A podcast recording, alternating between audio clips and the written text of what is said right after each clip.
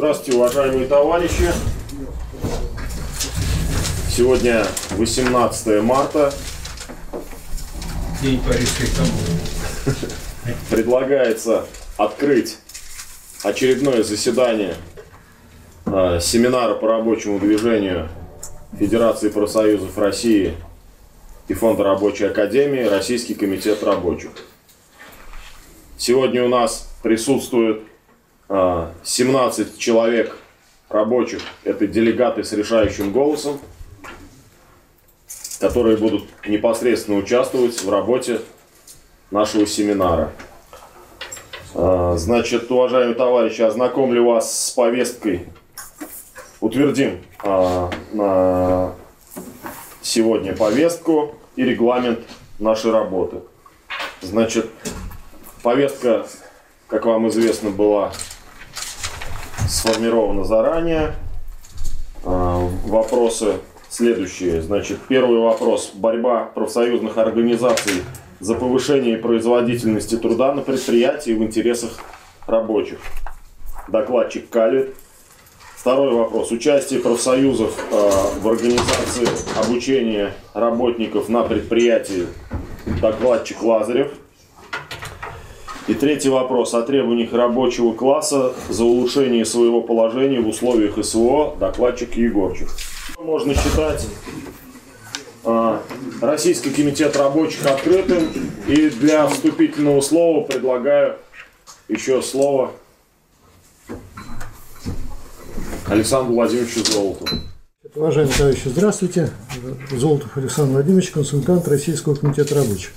Уважаемые товарищи, прежде чем мы вот начнем рассматривать вопросы повестки дня, я бы хотел вот э, что отметить, что у нас э, присутствует сегодня два делегата с решающим голосом, ну, которые вот моложе 25. Это такой факт э, неординарный.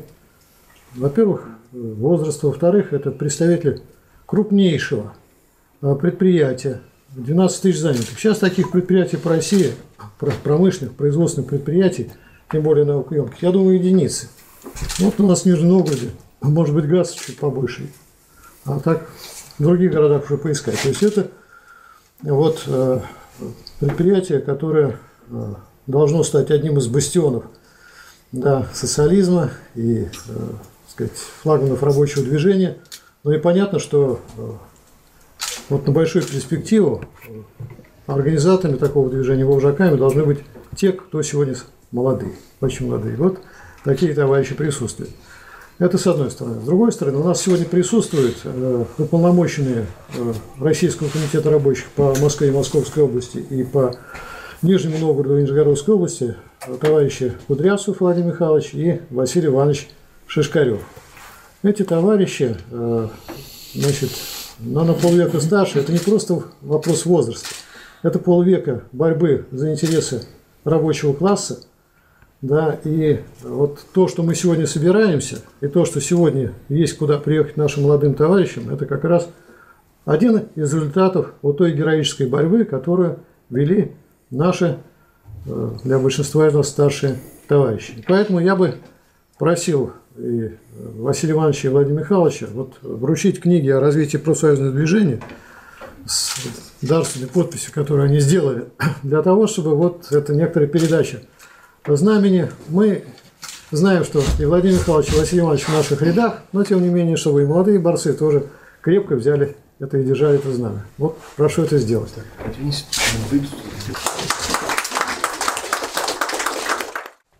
Павел? Да, Павел.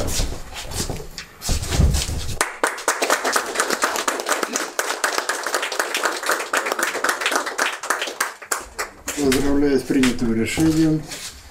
Думаю, что это все сделано не зря. Вот.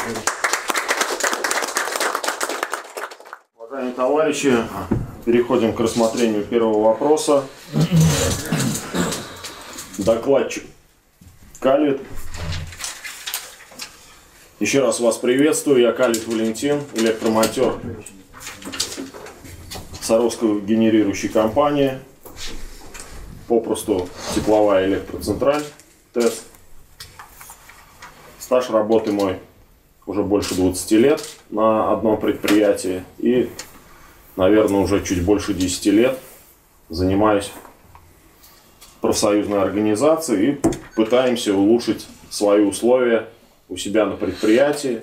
Соответственно, уже больше десятка лет присутствую на Российском комитете рабочих для того, чтобы поделиться своим опытом и получить опыт своих товарищей, которые проделывают эту непростую работу у себя на местах. Значит, э, сегодня вопрос повест... первый мой вопрос повестки дня – это борьба профсоюзных организаций за повышение производительности труда на предприятии в интересах рабочих. Вопрос производительности труда на сегодня, э, наверное, очень актуален. Надо сказать почему. Потому что сегодня все повышение заработной, заработной платы, если вступать в диалог э, с нашими работодателями, с нашими директорами, напрямую зависит, если то есть спросить своего руководителя, э, когда начнет изменяться наша заработная плата, наверняка каждый руководитель ответит, когда будет увеличиваться производительность труда. Но вопрос, то есть определение самой производительности труда говорит о чем? Что производительность это скорее всего, а, как основная масса трудящихся понимает, это количество выпускаемой продукции за определен, ну, при определенных условиях за определенное а, количество времени, да, но также есть определение интенсивность труда. А, и в интересах современных собственников производства, в интересах предприятий, которые регулируются директорами – они эти понятия, на наш взгляд, а, подменяют. То есть производительность подменяет интенсивностью, а интенсивность, если уже рассматривать, она к производительности а, как бы относится только одним боком. Да? Это надо понимать, что если ты будешь работать в одном, к примеру, интенсивном таком режиме быстро, качественно, и все понимают, что в таком интенсивном режиме работник долго не проработает. Для, для этого нужны определенные благоприятные условия, которые нужно создавать работодателя. Работодателю, соответственно, здесь речь может пойти также о безопасности, о культуре производства и прочее. Да? А, значит, э, какой интерес представляет производительность, рост производительности труда в первую очередь, как это происходит сейчас на предприятиях. Мы все прекрасно видим, что сейчас уже можно считать крупным предприятием, которое насчитывает, ну, крупным, средним, как сказать, а, которое насчитывает порядка 500 человек. А, значит, на своем примере что можно сказать? Что при эксплуатации одного и того же оборудования мы понимаем, что э, со временем оборудование устаревает э, и происходит его износ. И для того, чтобы производить то же количество выпускаемой продукции, э, то есть не повышая производительность труда, а просто идти в ногу э, со временем, это оборудование приходится э, постепенно э, менять на новое. Но как я еще раз повторюсь, сказал, что от этого производительность может не измениться, да, но это повлечет так или иначе улучшение условий труда, когда человек будет работать на новом перспективном оборудовании, а не на старом. Значит, э, к чему я клоню? Сейчас такая тенденция на наших предприятиях, что производительность труда растет в основном за счет того, что идет оптимизация э, кадров. То есть объем той работы, которую нужно выполнить предприятию, выполняет, соответственно, меньшее количество людей задействовано при этой работе. И получается, что здесь говорить о... То есть работодатель говорит о производительности труда, то, что она за счет э, уменьшения численного состава предприятия возрастает. В свою очередь работник говорит о том, что у него э, увеличивается интенсивность труда.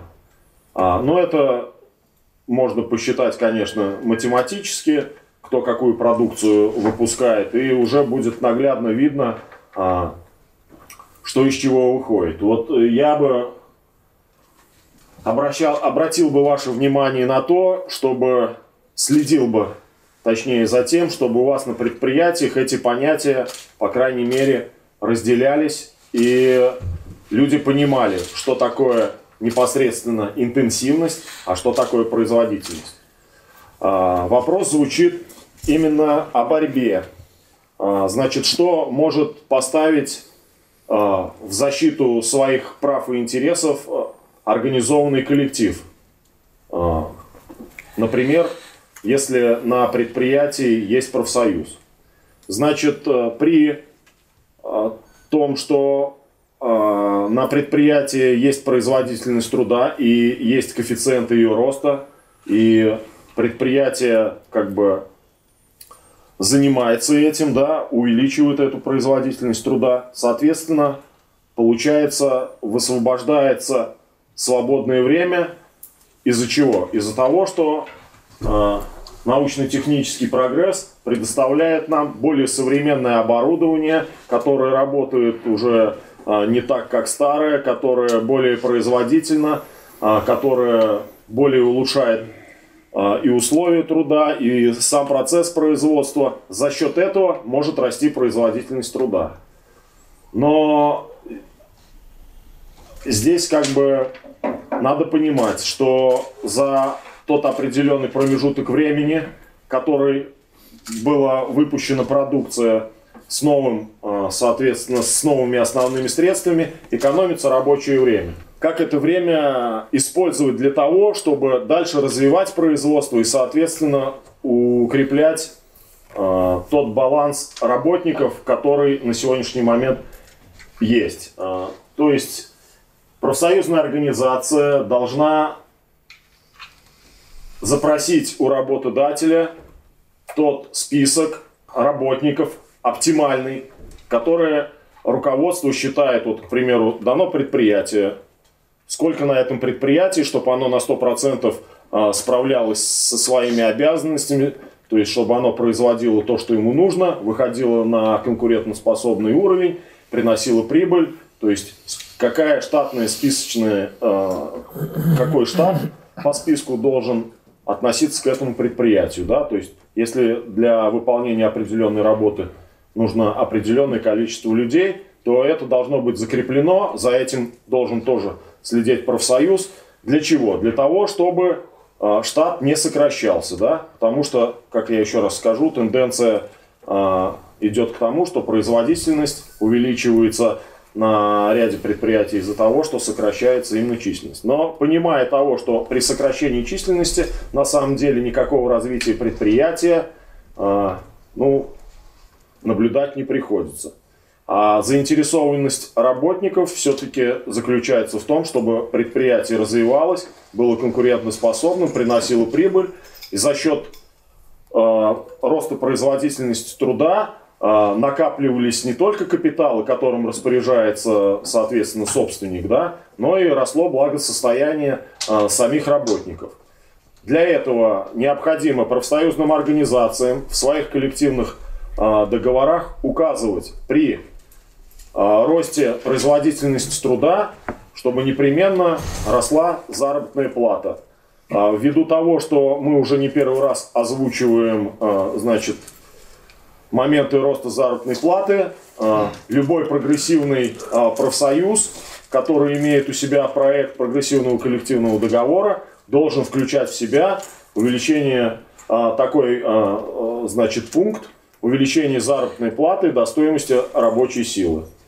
Соответственно, при том, что производительность, э, производительность э, будет расти в том или ином предприятии. Соответственно, это и будет посылом к тому, чтобы увеличить заработную плату. Соответственно, высвобождается, может высвобождаться и свободное время у работника, если он эффективно использует рабочее время, эффективно использует э, новое оборудование. Во-первых, при замене оборудования э, работника нужно обучить этим новым средствам производства, э, потому что, как правило, показывают, э, что при внедрении новых средств производства, опять же, мы сталкиваемся с сокращением штата. То есть, если, к примеру, какое-то оборудование раньше мог обслуживать или обеспечивать его работу там несколько человек, то сегодня есть такое оборудование, когда с ним может справиться один человек, а задается вопрос тогда, куда этих людей девать, да? А, то есть, получается, высвобождается время, в первую очередь это время нужно тратить на то, чтобы обучать а, этих людей новым средствам, чтобы они могли безопасно трудиться, безопасно и эффективно трудиться на этих новых средствах производства. А не так, чтобы пришло новое оборудование, тебе сказали иди работай, ты пошел, не, не зная броду, работать с этим оборудованием, не дай бог его сломал. Что делать с теми людьми, которые высвобождаются, да? То есть мы привлекли новое оборудование, стали на нем работать, а люди, как бы в кавычках говоря, да, стали лишними. Но ничего подобного, люди лишними не бывают. Это лишь как бы тенденция к тому, чтобы расширять свое производство. Если в этом непосредственно заинтересованы как и само руководство предприятия, но и в первую очередь должны быть заинтересованы сами работники. Для того, чтобы предприятие развивалось, чтобы оно чувствовало себя, опять же, конкурентным, для того, чтобы в основной массе а, прибыль этого предприятия росла. Понятно, что как уже эта прибыль будет распределяться, опять же, все зависит от того, как будет вести себя организация. То есть, какие моменты они пропишут и защитят в коллективном договоре у себя на предприятии. Единственный, наверное, такой инструмент, почему мы об этом здесь тоже не раз говорим, как показывает практика, без коллективных действий удача э, работников, наверное, не будет сопутствовать, если они не будут применять этого инструмента. То есть коллективные действия, применение коллективных действий – это шаг к успеху того, что ваше положение будет улучшено, что будет изменяться ситуация на вашем производстве. Ну и для этого, значит, надо потрудиться. Как я уже выше говорил, что все эти требования можно представить в виде проекта коллективного договора, и выступать с этим коллективным договором у себя на предприятии, либо вносить эти требования уже в действующий коллективный договор. По поводу квалификации. А, бывает такое, что работодатель экономит у себя на предприятии, заведомо зная, что работник низкой ну, квалификации ниже выполняет соответственно, работу высшей квалификации, при этом, соответственно, теряя в заработной плате.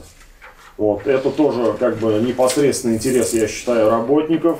То есть, если ты выполняешь работу заведомо высшей квалификации, то, то есть работник должен ей соответствовать. Для этого, как бы, опять же, организовавшись, работники могут потребовать от работодателя, чтобы он производил профессиональную переподготовку или профессиональное обучение э, новым профессиям, если этого требует производство. Вот на это тоже нужно обратить внимание, но и надо понимать, что основным моментом все-таки является достижение успеха, это коллективные действия. Если организация коллективных действий применять никаких не будет, вряд ли она добьется какого-либо успеха.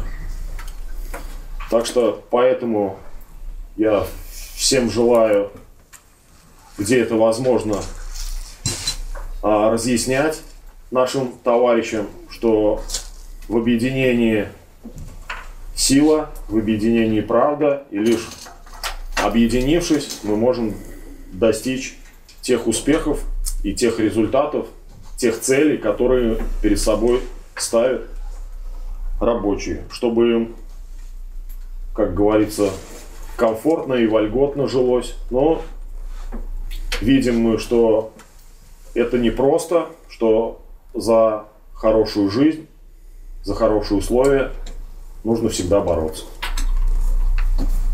На этом, наверное, все. Спасибо.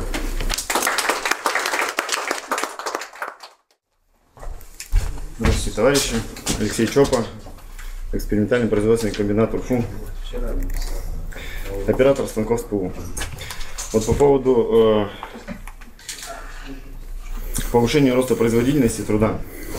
Э, рост производительности труда связан с вводом э, в эксплуатацию нового оборудования. И что это значит? Это значит, что меняются э, условия труда. И при этом необходимо требовать внеочередной э, проведения внеочередного специальной оценки условий труда.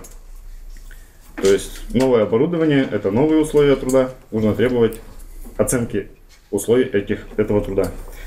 Э, С момента ввода в эксплуатацию нового оборудования такая э, СОУТ должен проводиться в течение 12 месяцев. Вот. И здесь нужно э, проконтролировать, что, чтобы э, новое оборудование было введено в эксплуатацию должным образом. Потому что станки могут поставить, оборудование могут установить, а акт ввода в эксплуатацию оборудования может быть не подписан. И, соответственно, ну, это может быть оформлено как оборудование находится на испытании. Сколько это испытание там будет длиться, тоже непонятно. И вообще, по идее, на таком оборудовании э, ра- рабочие могут отказаться работать, если оно не введено в эксплуатацию должным образом.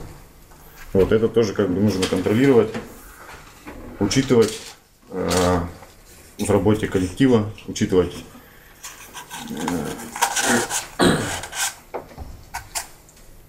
эти моменты. Тоже хотел добавить. Спасибо. Сергей Тимур, Южный электрический институт, город Иркутск. По поводу, товарищ Кавин говорил по поводу производительности труда и интенсивности труда. И товарищ Кавит у нас показал пример, если есть в организации профсоюз, сильный профсоюз, который будет э, с обращением, письмом, там, с требованием обращаться к работодателю. Вот. Если у нас данного профсоюза еще нет, если у нас есть только инициативная группа работников, ну, было бы хорошо, конечно, к работодателю обратиться. Вот, работодатель скажет, да нет, спасибо, как бы мы вас послушали, всего доброго. Вот. И как раз по поводу того, что интенсивность труда ни в коем случае нельзя поднимать. То есть ее нельзя поднимать вообще ни в коем случае. То есть неважно, что требует работодатель, мы продолжаем работать с той же интенсивностью. То есть и в данном случае у нас получается от обратного. И да, у нас в организации рост оборудования происходит, количество подстанций со 160, когда я устраивался на работу, выросло до 600. Вот. Э, Казалось бы, мы должны были увеличить интенсивность труда, потому что роста производительности никакой у нас особо-то и нету. Вот. Интенсивность труда мы не поднимаем, оставляем ту же, по большому счету мы ее даже снизили до положенных до положенного времени интенсивность труда снизили, потому что раньше мы впахивали гораздо больше. Вот. Мы снизили интенсивность труда, как полагается. Вот. И теперь мы идем от обратного, у нас начинает э, гореть оборудование. То есть и только когда начало гореть оборудование, аварийность появилась, потому что мы не успеваем выполнять техобслуживание. Только после этого работодатель понял, что необходимо нанимать еще рабочих. То есть иначе он никак это не поймет. То есть если мы не можем напрямую к нему обратиться и сказать, то, что ну, то, товарищ работодатель, ну, нам нужны рабочие. Вот. Он говорит, ну, вам нужны, а у нас денег нет. Замечательно, вот и поговорили. Ж- Будет сжечь, сжечь оборудование. Мы его специально не жгем, мы просто на нем не успеваем отрабатывать. Не можем отработать, не успеваем э, проводить техобслуживание, оно горит. То есть тем самым приводим к тому, что увеличивается бригада. Как-то так.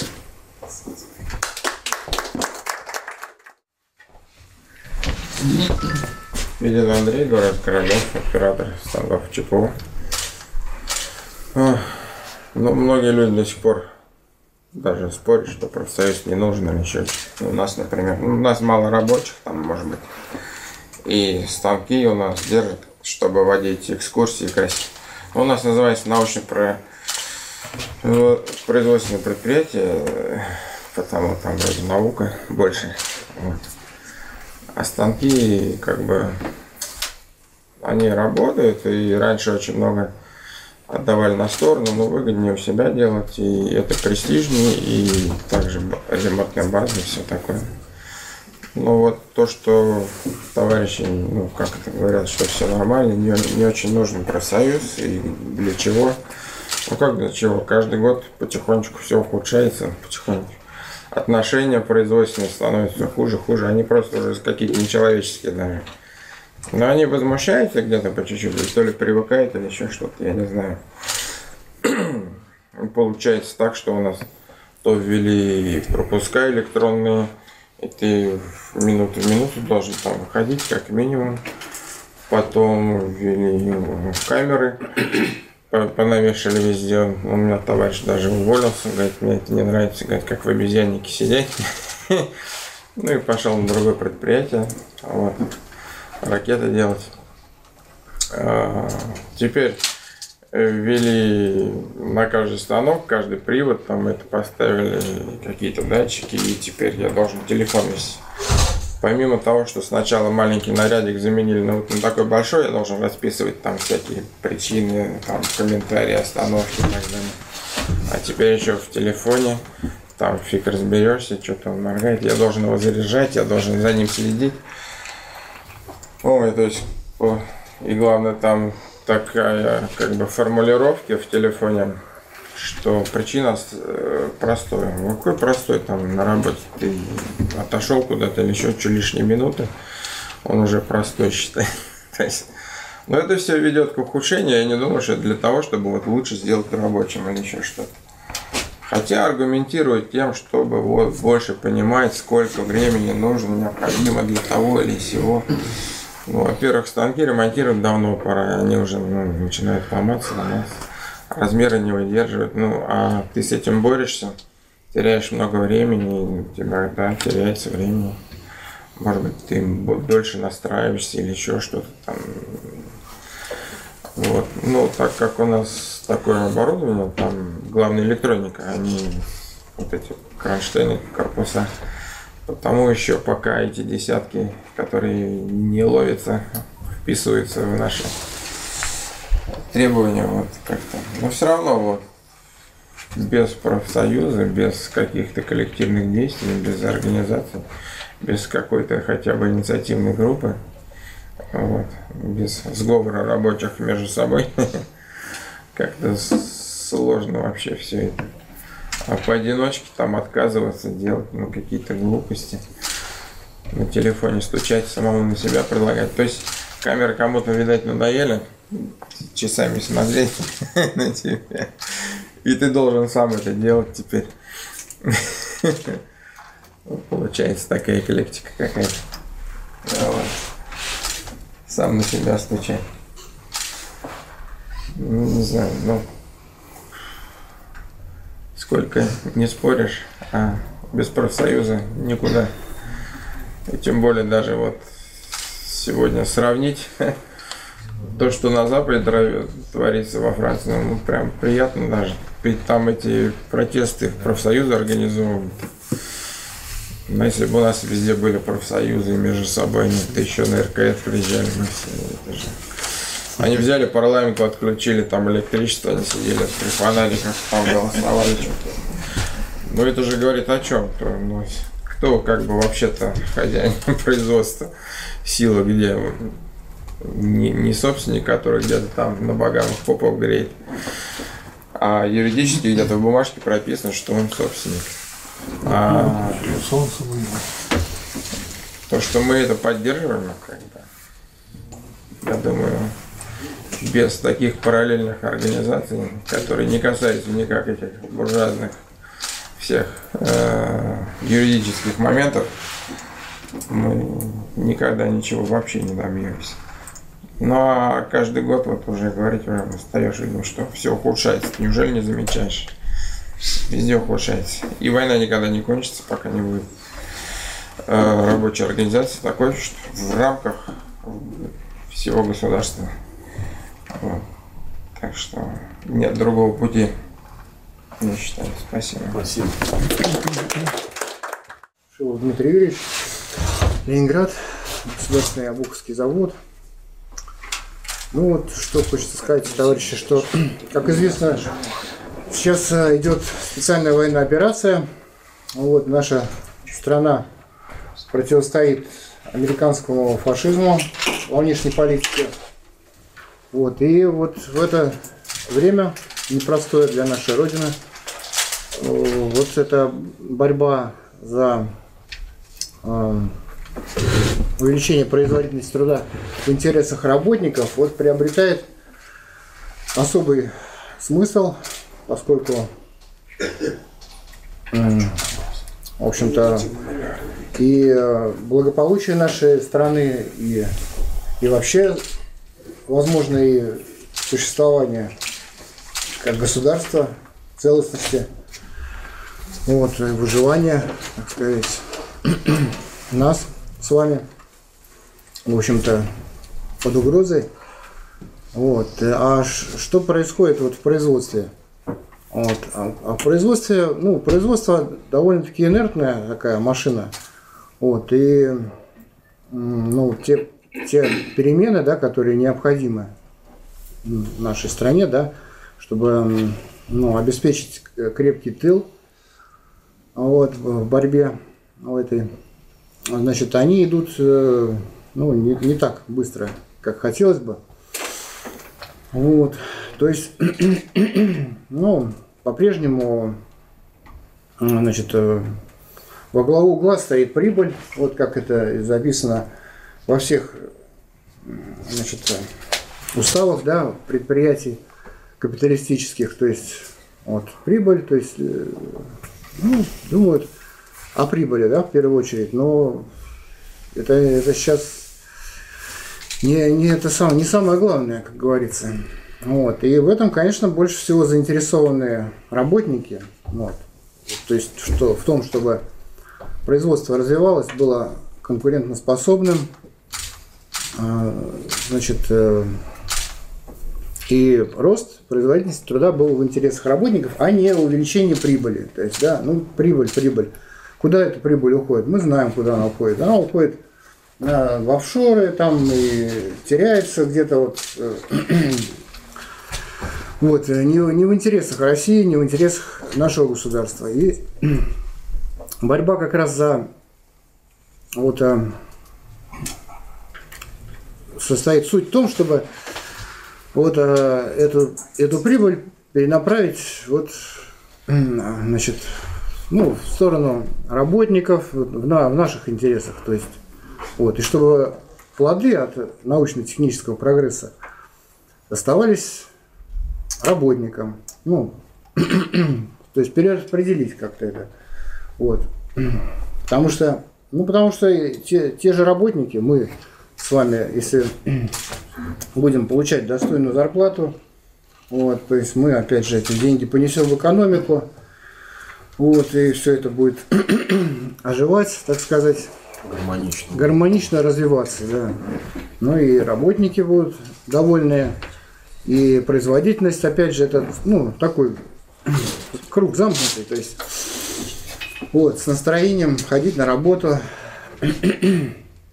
вот, то есть думать об улучшении, как можно лучше все сделать, вот, как это организовать, там, тоже, ну, ну, то есть умелость работника будут свою повышать, будут заинтересованы в этом. Вот, предложения какие-то вносить, значит, как, как это можно сделать. У нас вот там пытались, когда вот ну, что-то пришла какая-то дама, значит, начала там, значит, нос свой сувать везде, как вы тут что работаете, как можно что-то улучшить. Ну, как-то ее это самое так отшивали. Ну, видимо, сверху как бы её послали. Вот, э, значит, ну, посмотреть, как у нас процесс этот весь организован, да. Вот, чтобы что-то улучшить, наверное. Ну, там. Ну, и она стала вроде как на нормирование там вот какое-то следить, да, сколько ты делаешь операцию, как. Но рабочие не дураки, ну, сразу это самое все смекнули, как бы, что к чему, как бы. Потому что правильно вот Валентин сказал, что это самое, не внедряя каких-то, значит, э, оборудования, да, нового, это все закончится, это интенсификация, увеличение интенсификации. А нам это не надо. Вот, потому что и так как бы нагрузка, ну, хватает нагрузки, и выходные выходят, и вечера, так что а это, как говорится, все равно разбавленная вот эта работа, ну, она ни к чему хорошему не приводит. Вот если, ну, потому что если ты вечером остаешься, конечно, ты не будешь там, ну, так же работать, да, как с такой же интенсивностью, как и э, 8 часов там. Вот, то есть э, будешь силы экономить. Вот, но это, это путь как бы, ну, никуда. Что и так ра- рабочих рук не хватает, как бы, да, и ну, в стране там. Ну, в общем, меры, конечно, такие комплексные, вот это все надо. И обучение надо, значит, э, внедрять кадров там, ну, то есть все это не- непростые задачи. Вот. Ну а что касается от нас, вот что мы можем сделать, да, простые, рабочие, да, вот чтобы вклад свой внести, вот, победу, да, вот, победу над фашизмом. Вот бороться, бороться, то есть, ну, там, значит, вот кто вот сейчас призван, да, вот в армии там со, со своей стороны сражаются героически, да. Ну а вот э, мы же тоже вот как-то должны что-то делать в этом плане. Нельзя просто так ну, безучастно ну, относиться, так наблюдать, как значит, что-то. Что мы можем сделать? Мы можем вот участвовать в этой борьбе профсоюзной за свое, свое значит, вот, э, ну, за наше производство, чтобы оно расширялось, как тут уже сказали, что тогда мы будем сильная страна, будет сильная экономика, будет сильная страна, мы победим. Вот. И вот от нас, от рабочих, как раз таки вот в, этом и есть наша на сегодня задача, я считаю, вот, бороться в профсоюзе за увеличение производительности труда в интересах работников, а не увеличение прибыли, которая зачастую идет даже на это самое, за, за границу, то есть и наших врагов, значит, это спонсирует. Да, такие тоже есть ну, примеры. Так что, товарищи, давайте на этом, как, как говорится, это сосредоточимся и так победим. Спасибо. Гиль Павел Юрьевич, слесарь-ремонтник 4 разряда, Самарский ГРЭС Павел Т+. По поводу интенсивности труда, вот скажу интересный пример. У нас на работе был, пришел новый мастер к нам, вот, значит, и, ну, как-то мы с работягами разбирали насос, там две полумуфты были, ну, то есть их нужно было расцепить, двигатель отодвинуть, вот, ну, там, соответственно, ремонт провести, потом двигатель подвигается аккуратно, полумуфта закрепляется, соответственно, центруется, двигатель запускается. Ну, мастер нас начал подгонять. То есть начал увеличить нашу интенсивность. Но мы как бы с рабочим понимаем, что сейчас, если мы будем быстро делать, что-то случится. А он, видимо, не понимал. Ну и говорит, ребята, давайте, давайте, давайте, давайте, побыстрее, давайте. Раз! И прижал себе пальцы. Прижал пальцы серьезно, закрыл печенье. Вот, как бы, ну, поторопился. Я к чему это веду? Интенсивность труда, она э, влияет на безопасность, на технику безопасности рабочего. То есть, если вас будут подгонять, вы будете на это соглашаться, рано или поздно, либо у вас будет какая-то травма, либо, не дай бог, лишитесь жизни. Поэтому здесь нужно всегда смотреть, как делать, что делать, не слушать никаких начальников, мастеров, которые подгоняют. У вас есть регламент. Есть регламент, техника безопасности, за нее нарушать нельзя. Если у вас начинают подгонять и это нарушает технику безопасности, вы можете отказаться от выполнения такой работы. Вообще по правилам техники безопасности. Дальше по поводу мастера. Тоже очень интересно. Мастер присутствует на работе. Работа идет медленно, как-то не хочется работать. Ты еще тут начинает по мозгам наезжать постоянно. Э, Ты начинаешь бегать, то забываешь ключи, то гайки. Суетиться. Суетиться. Верно. А мастера нету, он в отпуске. Производительность труда растет, на удивление. И работается хорошо, и мы не устаем, и все выполняем в той же мере, даже больше. То есть о чем это говорит? О том, что рабочий, в принципе, он понимает на себе, как ему выстраивать график работы так, чтобы и производительность труда росла. Работа выполнялась, и при этом, чтобы он не уставал. Поэтому еще раз говорю, оценивайте сами в первую очередь, как вам нужно работать, а не то, как вас подгоняют. Вот, значит. Ну и, конечно же, по поводу профсоюза, да, действительно, что в рамках, может быть, маленького коллектива вы сможете сами добиться да, некой производительности труда, повышения да, и уменьшения интенсивности. Но все-таки на предприятии в целом, чтобы это было закреплено, нужна сила коллектива, а сила коллектива – это профсоюз. Поэтому добивайтесь того, чтобы все-таки был профсоюз, который сможет коллективный договор, в том числе записать какие-то такие нормативы. Спасибо. Спасибо. Всех приветствую, товарищи. А, Андрей Владимирович Бабин, город Свердловск, ПК. Также хотел бы добавить по поводу производительности труда и интенсивности труда. А, Кто работает в сфере металлообработки, наверное, понимает, есть такая штука, как технология изготовления той или иной детали. Так вот, а, в чем здесь повышение производительности труда? Это непосредственно уменьшение времени за- для изготовления одного и того же изделия. Допустим, есть изделия, которые можем ус- э, по какой-то корявой технологии изготовить за 4 установок. Это, соответственно, время час. А, Переделали технологию, там подключили грамотных технологов. Теперь мы это изделие можем сделать за 2 установок, за 30 минут. Выгодно, по идее, рабочий. Затратил время меньше, сделал больше деталей. Вот что я хотел добавить по этому курсу. Спасибо. Конторец Андрей, Ижевский хлебозавод номер 3, оператор линии. Э, В общем, э, распространена у нас э, в целом в среде рабочих такая практика, поскольку как даже кто-то заметил, что рабочих не хватает, поэтому пытаются переманить рабочих и из других каких-то областей. То есть получается, как бы принимают рабочих э, якобы с обучением, но в чем заключается обучение? То есть вот он пришел на работу, ему там два раза показали, вот здесь включил, здесь выключил, сюда вставил, отсюда забрал. И получается как бы, очень многие рабочие, они не обладают необходимыми знаниями по той же самой технике безопасности, как э, вот это работать. И отсюда вот этот вопрос производительности труда, то есть э, человек не понимает вообще, э, с какой скоростью он должен работать, в, в- в чем, допустим, его обязанности конкретно заканчиваются, когда они начинаются. И, ты- и на этом и работодатели играют, что иди сходи туда, и это как бы тоже входит в твои обязанности, иди сходи сюда. То есть в итоге э, человек вроде устраивался на какую-то конкретную должность и начинает работать ну, как ну, широкого профиля. Да, про- просто разнорабочий, но при этом, э, как товарищ Калин сказал, вроде как разнорабочий, а может выполнять какую-то вообще прям этот, высокотехнологичную работу. За, за- ну, за копейки, грубо говоря. Вот. И в этом плане у нас получается, что мы упираемся в то, что одной из основных проблем вообще как бы в среде рабочих это является их незнание, то есть темнота, по сути, то есть э, недостаток образования в этом плане.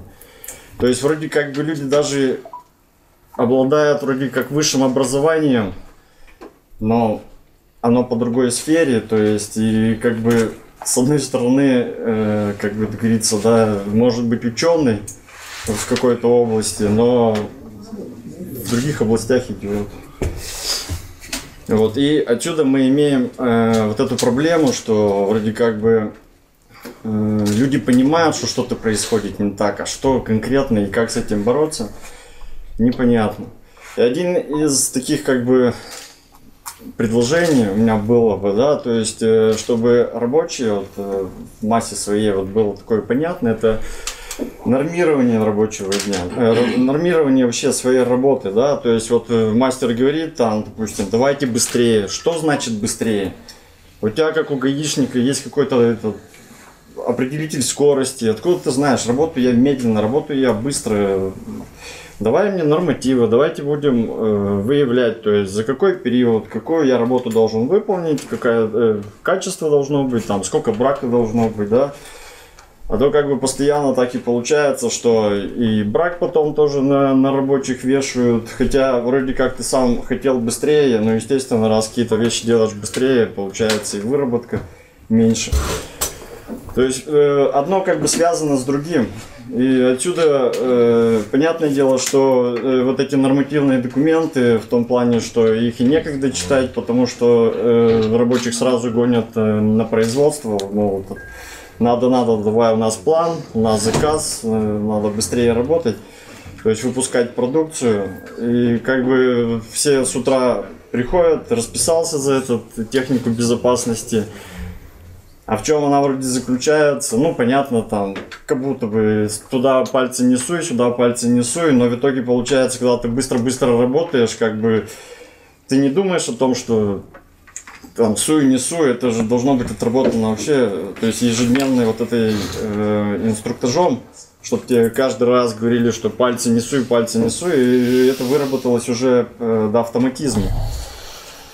И, то есть э, в этом плане я э, еще раз повторюсь, что мне кажется очень важно э, именно людям, чтобы вот такой какой-то некий объективный э, ну, уровень определитель, да, что вот он не просто там типа сам как каким-то чувством определял, что ну да, я вроде работаю быстро там, или смотрит на своего э, товарища, что ага, он работает медленнее, вроде как бы я должен работать медленнее, да, Э, ну я в смысле имеется в виду достаточно быстро работаю. Либо наоборот, другой товарищ там нарушение всех техник безопасности, или он там гонится ипотеку быстрее заплатить, как бы э, бежит, бежит, бежит, не обедает, не- ну, вообще этот, в туалет не ходит, я не знаю, прям это. И получается, что все, все теперь должны на него равняться. Ну, это в корне, в корне неверно. То есть на вот этот момент, я думаю, что надо учесть, да, разобраться в нем. И еще поступили вопросы из зала. Если вы не против, я озвучу. А, вопрос первый.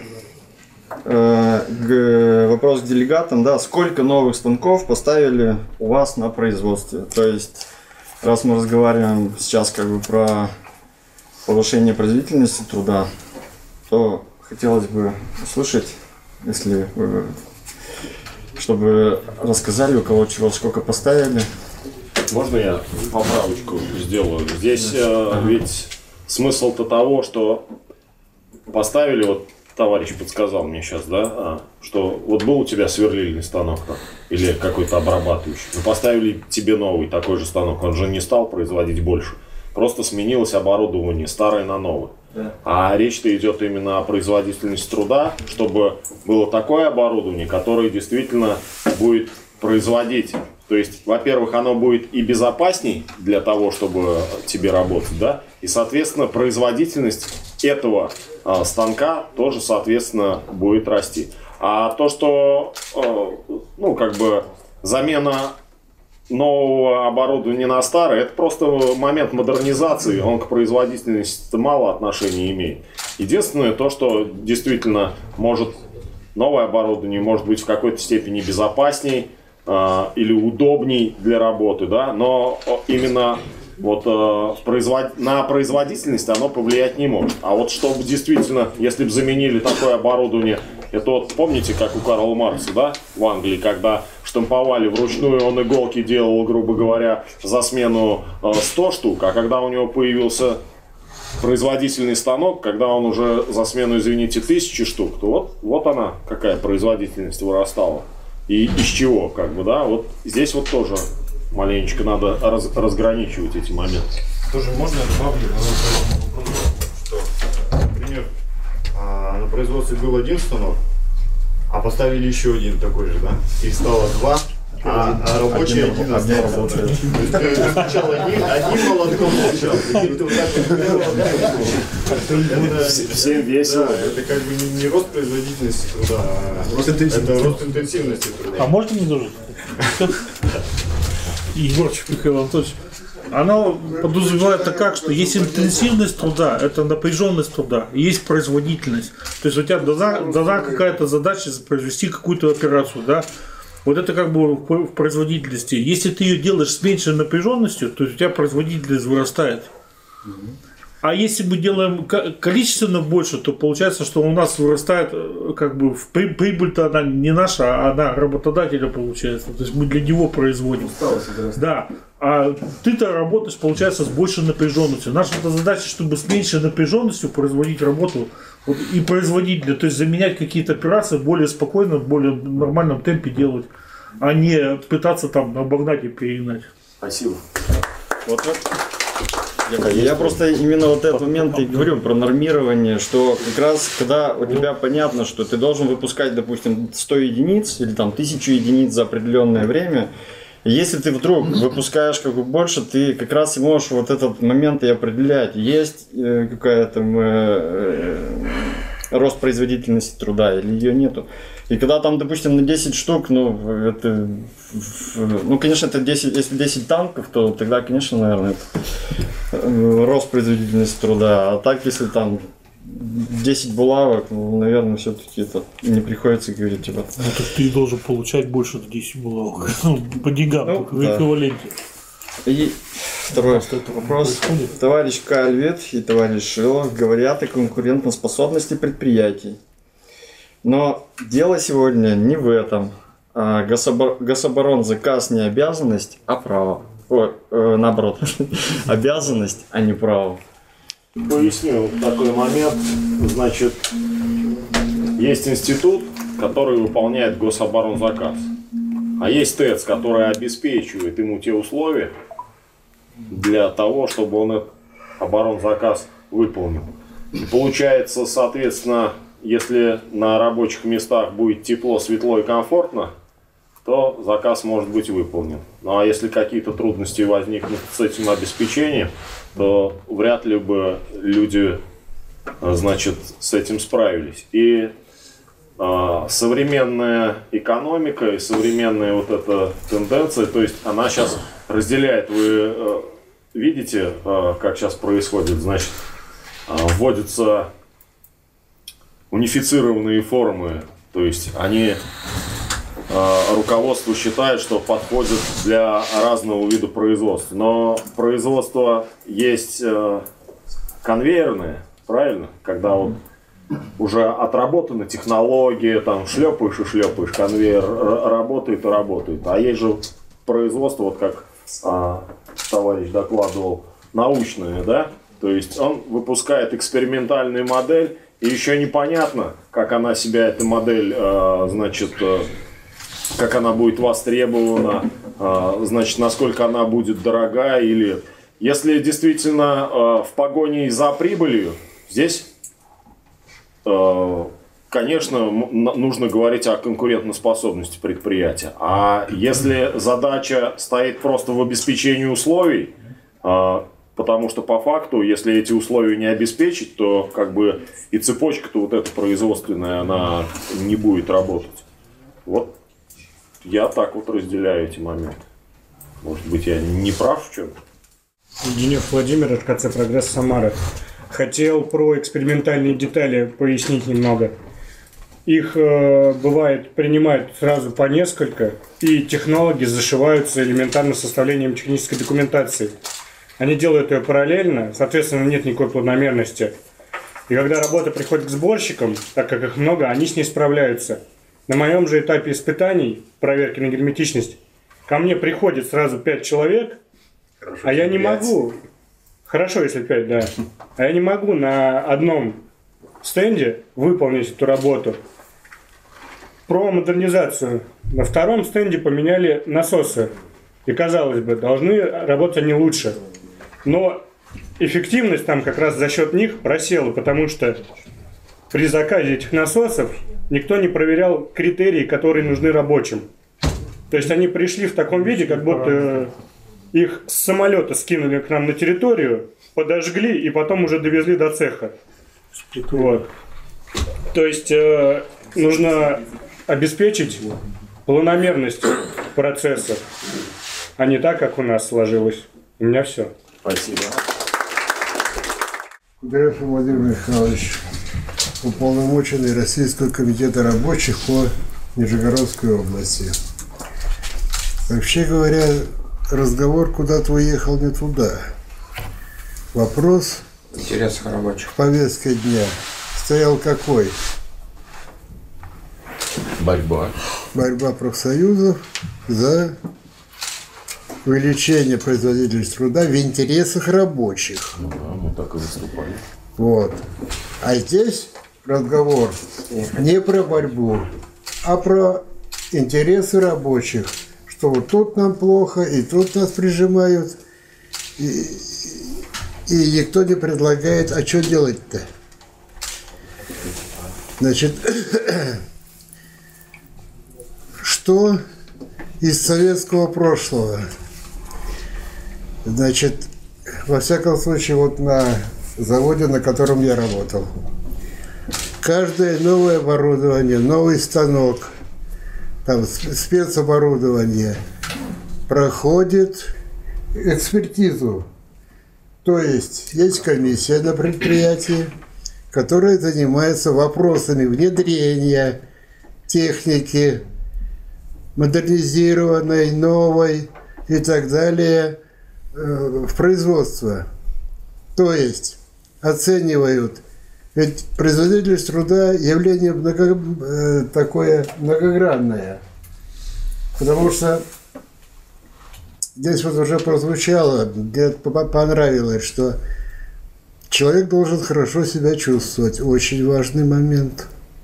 Человек не должен терять пальцы, руки, ноги и так далее, тоже важный момент. Вроде бы производительность труда, а вопрос охраны труда, э, они тут же, они никуда не деваются. И вот эта комиссия, в которой обязательно, скажем так, по механическому производству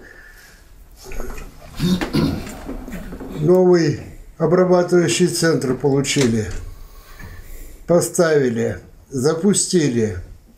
И люди, которые, ну, скажем так, не все, но многое знают о работе на обрабатывающих центрах, они смотрят, проверяют, дают оценку, что это дает.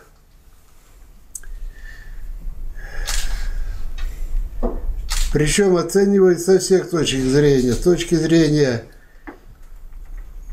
производительности, чисто производительности в деталях, с точки зрения условий труда, которые обеспечивает это оборудование, ну и так далее. Вот. И я думаю, что можно долго об этом говорить, что сейчас надо добиваться, чтобы в профсоюзные организации добивались создания вот таких комиссий, и в этих комиссиях профсоюзы должны играть решающую роль. Без их подписи никакое оборудование не должно включаться в работу. Нет, ну комиссия, и в комиссии есть комиссия по охране труда. Там есть представители профсоюза? Есть. А почему по новой по новому оборудованию не может быть такой комиссии? И там тоже представители профсоюза, то есть высококвалифицированные рабочие, инженерно-технические работники, которые представляют профсоюз. Вот чем надо заниматься. То есть брать брать власть надо идти таким способом. Работу в комиссиях, чтобы блокировать, когда против рабочих принимается решение. Все, спасибо. Павел Юрьевич, Сергей Ремонт, 4 разряда, Самарская ГЭС. не только в оценочную комиссию по непосредственно, когда оборудование уже привезли на производство. У нас очень серьезная проблематика, например, то, что, допустим, закупается оборудование, и уже на процессе закупки никто не смотрит, какие должны быть условия для того, чтобы оборудование работало, подходит ли это оборудование. По факту, два таких был момента, например, в цех привезли насосы, перекачивающие изыскового молока. Они внешне подходят, а по оборотам не тянут. И в итоге стоят новые насосики, пылятся и не работают. И никто ничего не может сделать, потому что закупщики уже закупились, они свое дело сделали, подходят формально, подходят, отписались, ушли, все. Никто это не контролирует. Второй момент был уже непосредственно прям со мной. Закупились задвижками, значит, непосредственно, которые должны открываться там на различные трубопроводы. Привозят эти задвижки, мы с ребятами подходим, ну, мы разгружали их непосредственно с э, фуры, подходим к задвижке, берем штурвал, открываем наполовину, он заклинивает. Мастер, иди сюда. Подходит, говорит, что такое? Он говорит, не открывается. Вторую не открывается. Всю партию везли обратно. Ну, то есть, в этом вопросе даже в закупке оборудования на предприятиях должны быть рабочие, потому что нам на этом всем работать и с этим работать. Вот какое важное дополнение. Спасибо. Добрый день, Гордеевин Максим Владимирович, РКЦ «Прогресс» Самара. Вот а, много получается действительно таких моментов, которые мешают производству и э, вместо, скажем, облегчения положения рабочих ухудшает его положение. Да, вот нас э, Володя сказал, что нехватка оборудования она приводит э, к очередям.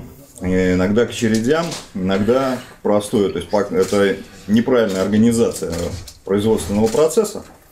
Она произвел- ну, приводит к тому, что э, там, где создаются очереди на испытательное оборудование, рабочие вынуждены, безусловно, вынуждены перерабатывать.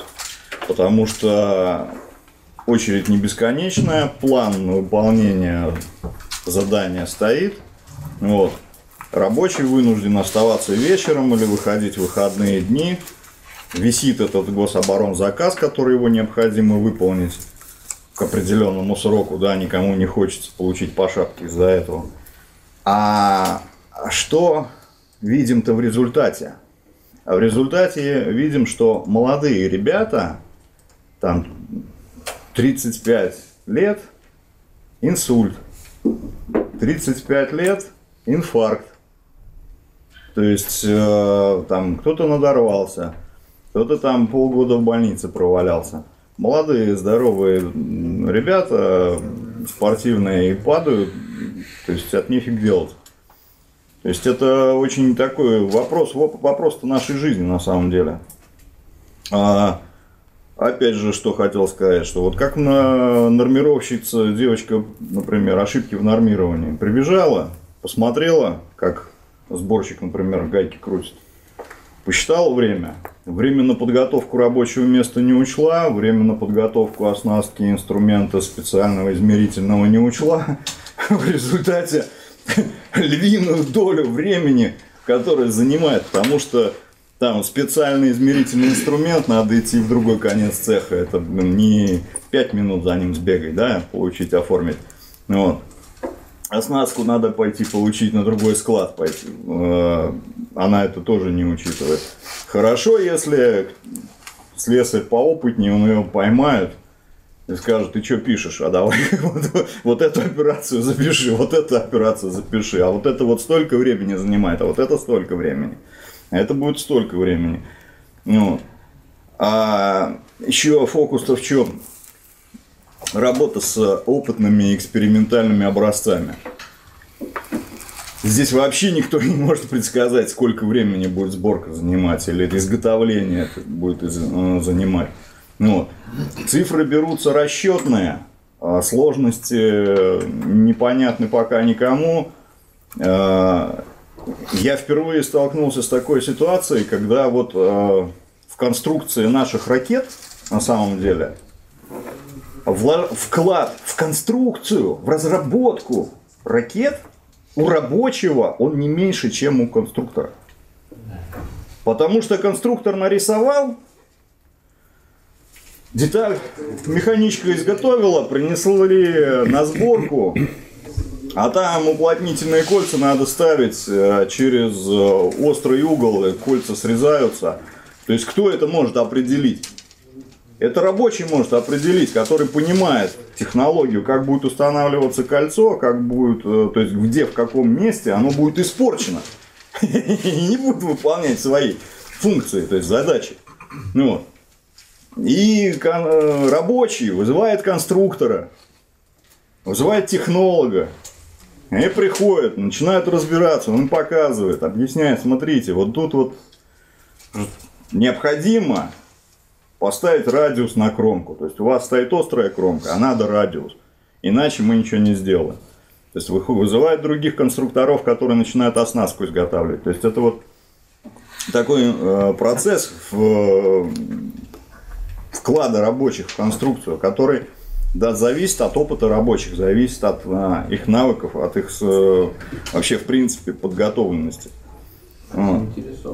От, их, от заинтересованности, потому что да, вот э, наплевал или сам, например, собрал. Квалификацию увеличить, то ему будет пофиг.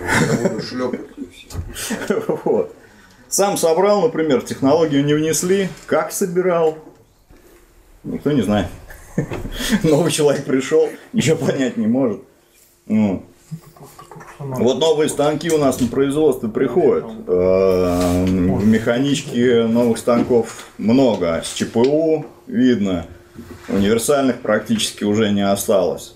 Станки в основном ЧПУ, ЧПУ, ЧПУ. Универсальные остались очень такие дорогие, там очень сверхвысокоточные. Хотя есть сверлильные, вот сейчас вот прозвучало. А вот сверлильные старые стоят. И это очень сильно увеличивает время на производство, когда вам надо поймать десятые, а у вас шкала на станке в миллиметр. Вот лови. Вот, а вот как? А вот, а вот как ты своим глазом намеришь, сколько десяток в миллиметре, вот так ты их и поймаешь. То есть тебя, у тебя погрешность две десятки, а на шкале станка миллиметры. Вот они как стояли с тех там 40-х годов. Вот они такие. Вот э, из-за того, что нужно вот это вот сделать, рабочий устает очень сильно. То есть перенапряжение глаз очень большое. Вот. Но э, на производстве, поскольку наука, наука емкая, поскольку высокая, у нас есть э, варианты, то есть сама администрация имеет запрос на увеличение производительности труда. В- Предлагается вносить раз предложения, предлагается, а, то есть даже за все эти раз предложения, естественно, вводится оплата. Но а, хотел бы еще сказать о, о таком интересе, что, смотрите, вот это вот положение очень здорово для профсоюза, очень здорово для профсоюза, дает возможность включиться в работу, проявить себя, но в виде как бы союзника администрации. То есть мы выступаем не за то, что дайте нам больше денег, а за то, что а давайте мы улучшим производительность труда. То есть это с точки зрения администрации это же правильный подход. Вот. И тут, и тут, да, возникает такая ситуация, что мы вроде бы хорошие для администрации, а действуем-то мы в своих интересах. То есть улучшить производительность труда для того, чтобы снизить нагрузку на рабочего, да, и э, увеличить ему впоследствии зарплату. А еще приучить администрацию к тому, что есть профсоюз активный, который действует на предприятии, который пока, ну, он хороший, пушистый, да, ничего с ним делать не надо. Привыкнут к нему какое-то время, а потом уже будем дальше свои интересы продвигать. Об этом хотел сказать. Все, спасибо. Спасибо. Зелецкий Александр Владимирович, научный консультант РК. Ну, уважаемые товарищи, вот э, очень интересное обсуждение получилось. Я думаю, как это- потом вот с чем это связано. Если мы говорим о, скажем, повышении зарплаты, о чем идет речь? О результатах труда. Если мы говорим о сокращении рабочего времени, о чем здесь? Тоже результат труда, ну и, сказать, борьба профсоюзная. А вот повышение производительности суда. О чем заговорили люди? Вот причем до деталей, до конкретно. Видно сразу, что все это представляют в деталях. Они заговорили о самом своем труде. То есть как-то мы все время вот это самое главное вот оставляли иногда в стране. Она, вот убедились в том, что и об этом тоже надо говорить, что производительность труда – это не какой-то боковой вопрос, это не дело работодателя. Речь идет о том, как человек действует. Вот, сам рабочий действует. И вот странным образом у нас это иногда уходило из, из поля зрения. Я вижу, что вообще с этого все начинается. Вот как он действует здесь, от этого зависит все остальное тоже. Да? Это вот первое, почему такое очень э, плодотворное обсуждение получилось. Причем тут все приняли участие, и всем есть что сказать. Ну, э, Владимир Михайлович правильно обратил внимание, что нам здесь не просто э, недостаточно разобраться в понятиях. Вот, хотя это очень важно, потому что действительно производительность труда, интенсивность труда люди часто отождествляют, причем даже не, не только по корысти, что для предпринимателя естественно, а и предприниматель не различает. Это надо взять, открыть первый том капитала, прочитать первый параграф, первой главы. И тогда там будет ясно. А кто это не сделал, тот этого не знает. А что, многие читали? Да кто читал, те забыли, а кто не читал, так те и просто не знают. Поэтому это и научные проблемы. И очень хорошо, что мы разобрались, и тут нашего брата не проведешь, именно потому что люди учатся в Красном университете, большинство, читают, смотрят «Капитал», и вот мимо таких ключевых вещей, как разница между интенсивностью и производительностью, не проходит. Потому что эта разница действительно очень принципиальна. Но Владимир Михайлович прав, что мы вот разобрались в этом деле. А дальше встает вопрос, а что профсоюзно-то делать? И здесь тоже, видите, очень много чего было сказано. Я, может быть, обращу внимание на еще один э, резерв, я бы сказал, даже больше советского времени. Вот если мы берем, э, например, историю э, сказать, рабочего класса в годы Великой Отечественной войны, когда говорится о том, какие были там, какая была борьба за повышение производительности труда, то там, обратите внимание, чаще говорят не об отдельных работниках, как вот Стаханов, Бусыгин, а что-то вот не слышно в годы войны. О чем говорят? О движении бригад. Комсомольско-молодежных бригад, таких бригад. То есть э, вот в полной мере можно использовать потенциал повышения производительности труда тогда, когда рабочие организованы при помощи этих форм. Вот тогда решаются очень многие вопросы с нормированием. Тогда, э, значит, э, укрупняются планоучетные единицы, которые представляются бригадам. А дальше бригада уже с учетом того, что она знает возможности своих рабочих мест, своих работников, идет это распределение. И здесь э, люди получают простор для участия в организации труда. А когда не получают простор, ну тогда они выдают то, что они могут. Да, и не надо бегать с каждым вопросом кому-то, кто над тобой стоит. То есть, я думаю, что для многих это не возник сегодня вопрос, почему. Потому что они и так в бригадах работают. А вообще говоря, наверное, не все работают в бригадах. И здесь вот, э, Владимир Михайлович, вы это вообще, помимо того, что регулировщик радиопротвор, вы, вы еще бригадиром. И для вас это как само собой, что в бригадах надо работать, потому что там много чего решается, без всякого начальства, и только тут рабочие могут решить и лучшим образом решают. Поэтому, вот, э, по-моему, мне кажется, что надо тоже это вставить. И там, где этого нет, так сказать, еще раз обратиться к тому, что надо организовываться в бригады. Ну, когда вот был 90-й год разруха, там все рушилось, люди уходили, бригады распадались, да вообще какая культура производства. Там была, так сказать, без культуры разрушений. А сегодня снова понадобилась культура производства. Ну, так тогда давайте устанавливать эти формы. Вот, как это говорят, адекватные для инициативы рабочих. Адекватные формы для инициативы рабочих – это тогда, когда работники, ну, по крайней мере, машиностроения, организованы бригады. Хотя не только машиностроение. Да. Вот где мы не, не были, на Красном Сурове были бригады. Мы начинали с Дмитрием Васильевичем знакомство. Потому что вот он бригадные формы застроил. А на Балтийском заводе были бригады. И я там просто знаю, как это делать. Это очень интересные документы были, интересный опыт. Я встречался тогда с... Вот ребята были, наверное, вот возраста тех, Павла и Владимира. Комсомольская молодежная бригада, и такое совещание проводилось во дворце профсоюзов. Там, вы знаете, где это находится, ленинградцы. Вот в этом дворце, вот в этом зале, вот комсомольская молодежная бригада. То есть давайте с этой точки зрения, и я, Максим Владимирович, вы правы, что это всяко подхватит. работодатель. Если вы начнете с организации производства, ну так вы дальше будете по всей цепочке пойдете. Если вы организуете производство, тогда у вас основание мощное появляется. Как распределять это дело? Говорят, не, это что это? За план учетные единицы, если вы нам фонд заработной платы не даете. обеспечение И так далее, и так далее. требований. Конечно. Вот тогда, может, и с этого конца мы еще. Сначала увеличить прибыль, а потом поделить. Не, не, не, даже не прибыль. Сначала повысить производительность. Бог с ним с прибылью. повышая производительность. Так что, наверное, вот э, это тоже надо как-то включить в наши рекомендации и за это выступать. Тоже. Спасибо. Спасибо. Так, уважаемый товарищ, предлагается заслушать проект постановления, чтобы в дальнейшем принять его за основу для работы над проектом. Борьба профсоюзной организации за повышение производительности труда на предприятии в интересах рабочих. Российский комитет рабочих констатирует, что повышение производительности труда – основа развития производства и улучшения благосостояния рабочих.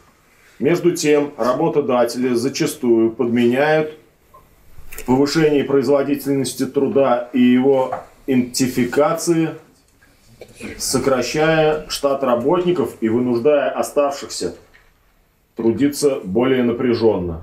Повышение интенсивности труда может увеличить выпуск продукции лишь на непродолжительный период времени, после чего он снизится из-за увеличения частоты и длительности периодов временной нетрудоспособности. Повышение травматизма на производстве, развитие профзаболеваний, снижение мотивации к труду, роста процентов брака, повышенный выход из строя оборудования в связи с ошибками, эксплуатацией и так далее. Основанием повышения производительности труда является замена основных средств производства на новые, более производительные. Своевременное обновление техники должно стать требованием профсоюзных организаций. Профсоюзная организация должна контролировать соблюдение работодателем нормативного срока использования оборудования. Необходимо предусмотреть в коллективных договорах согласование с профсоюзной организацией решение о закупке и вводе в эксплуатацию нового оборудования. Внедряемое новое оборудование должно быть оценено профсоюзом с точки зрения безопасности для работников. Профсоюзной организации следует требовать от работодателя, чтобы возросшая производительность труда приводила не к сокращению численности работников, а к сокращению рабочего времени. Для этого необходимо прописывать в коллективных договорах гарантии занятости работников в связи с ростом производительности труда, так, а высвободившееся время направлять на повышение квалификации и профессиональную переподготовку работников предприятия. Рост производительности труда должен приводить к росту благосостояния работников с учетом падения жизненного уровня рабочих на протяжении нескольких десятилетий необходимо включать в кол договора положение об увеличении заработной платы работников темпом опережающий рост производительности труда, требуя согласования с профсоюзами норм труда. Смена оборудования должна идти одновременно с профессиональной переподготовкой и обучением работников. При этом обучение работников должно быть более широким, чем просто овладение новыми производственными знаниями и навыками и, проводить, и приводить к повышению культурного уровня работников. Рост производительности труда является неизменным следствием научно-технического прогресса, но для того, чтобы воспользоваться его плодами, работники, объединенные в профсоюзы, должны отстаивать свои интересы путем коллективных действий. Данный проект постановления, уважаемый товарищ, предлагается принять за основу. Прошу голосовать, кто за, кто против, воздержавшись. Принято, спасибо. Так, уважаемые товарищи, напоминаю, что у нас работает редакционная комиссия в лице наших научных консультантов. Это товарищ Юрков, Дегтярев и Золотов. Плюс э, в редакционную комиссию входят все докладчики по вопросам. Э, значит, правки принимаются в письменном виде для того, чтобы потом их можно было озвучить, проговорить, пообсуждать. И, соответственно, уже завтра по окончании работы принять данные, данный проект постановления в целом.